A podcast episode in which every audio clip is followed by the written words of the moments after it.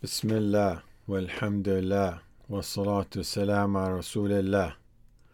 All praise is due to Allah, the entirely merciful, the especially merciful, the most generous bestower. He bestowed Iman, faith, to his servants. He guided them to the best of deeds and the virtuous times in which rewards are multiplied.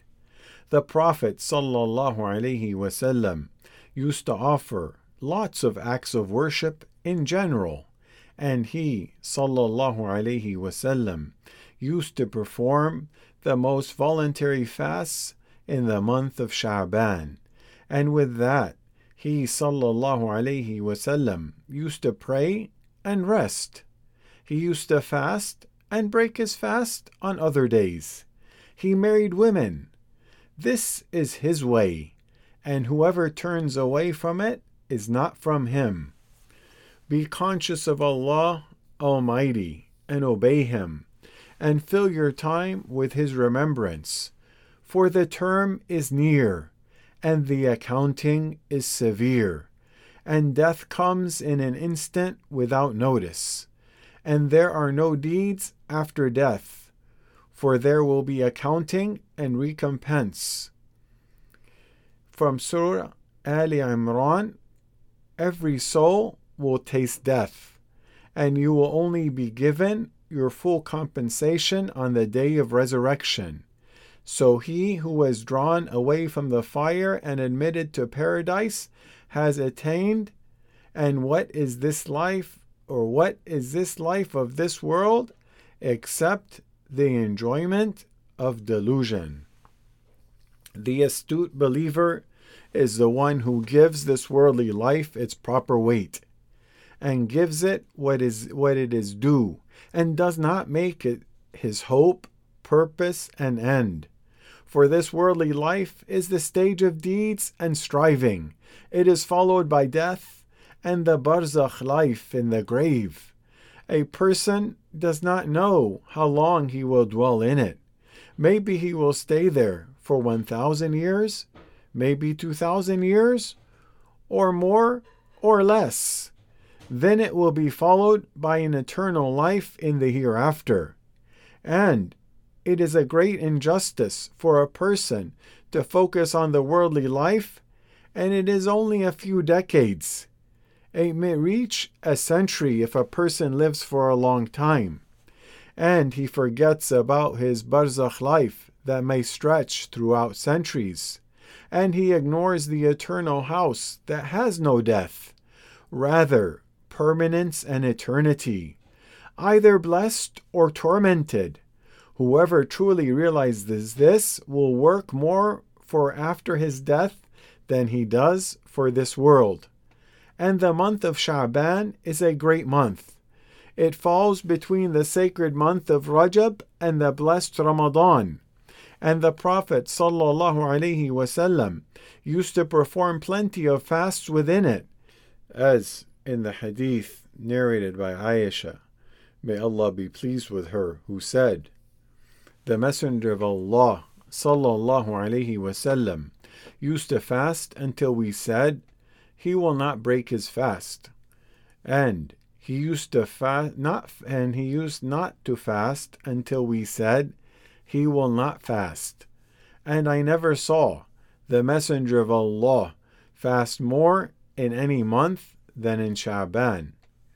And the Prophet sallallahu alaihi wasallam indicated the reason for his frequent fasting in Sha'ban as was related in the hadith of Osama bin Zayd, may Allah be pleased with him, with them, who said, I said, O Messenger of Allah, I do not see you fasting any month as much as Sha'ban.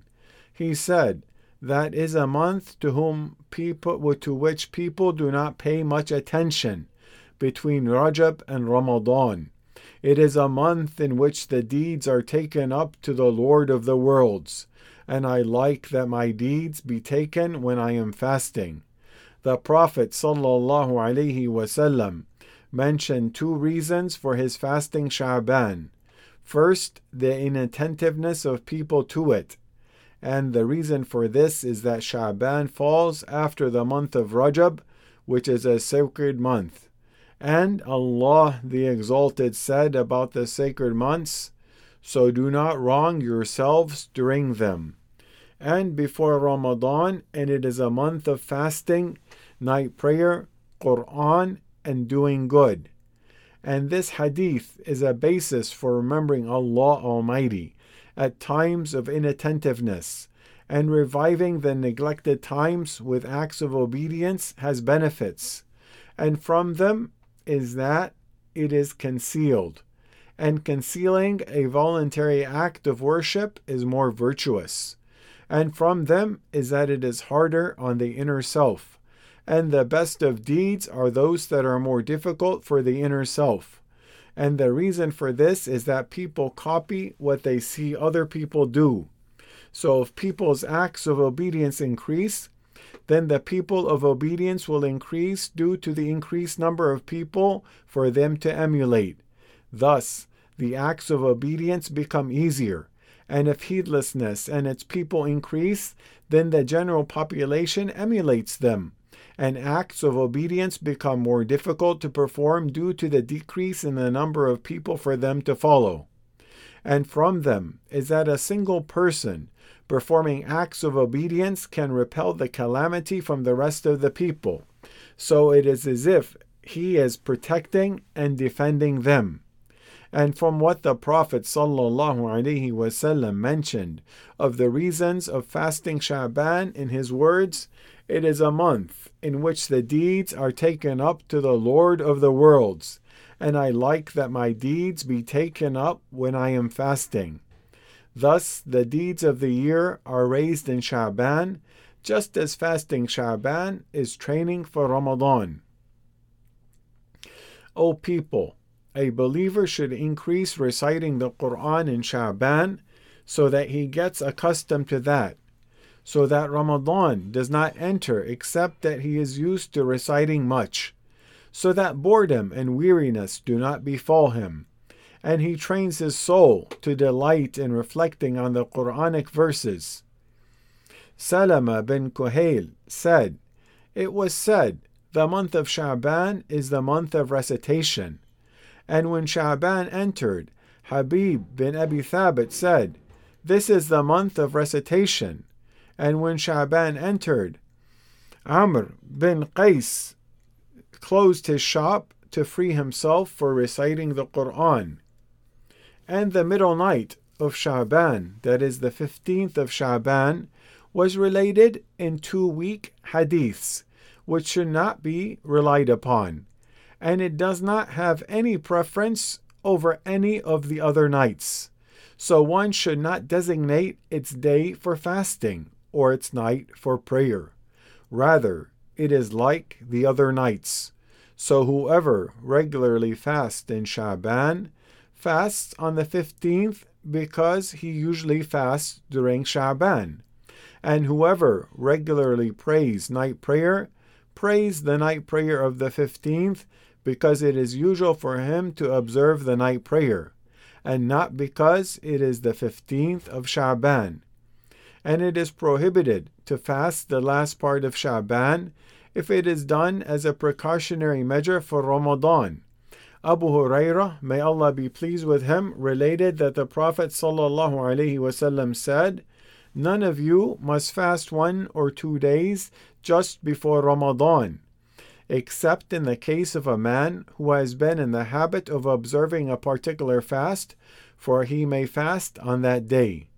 So, if it coincides with the day that he usually fasts, such as Monday or Thursday, there is no harm in him fasting it, because he does not intend through his fasting to include Ramadan. And in every case, a Muslim should change his condition in Sha'ban, and he should plentifully fast and recite Quran in it, so that he is not among the heedless, and so that he prepares for Ramadan, so that it does not enter except that he is accustomed to fasting and reciting Quran, and he more actively worships during Ramadan. We ask Allah Almighty to teach us what benefits us, and to bestow on us acting upon what we learn, and to help us with remembering Him, being grateful to Him, to worship Him in the best manner. Indeed, He is all hearing, answering. هذا والصلاة والسلام على رسول الله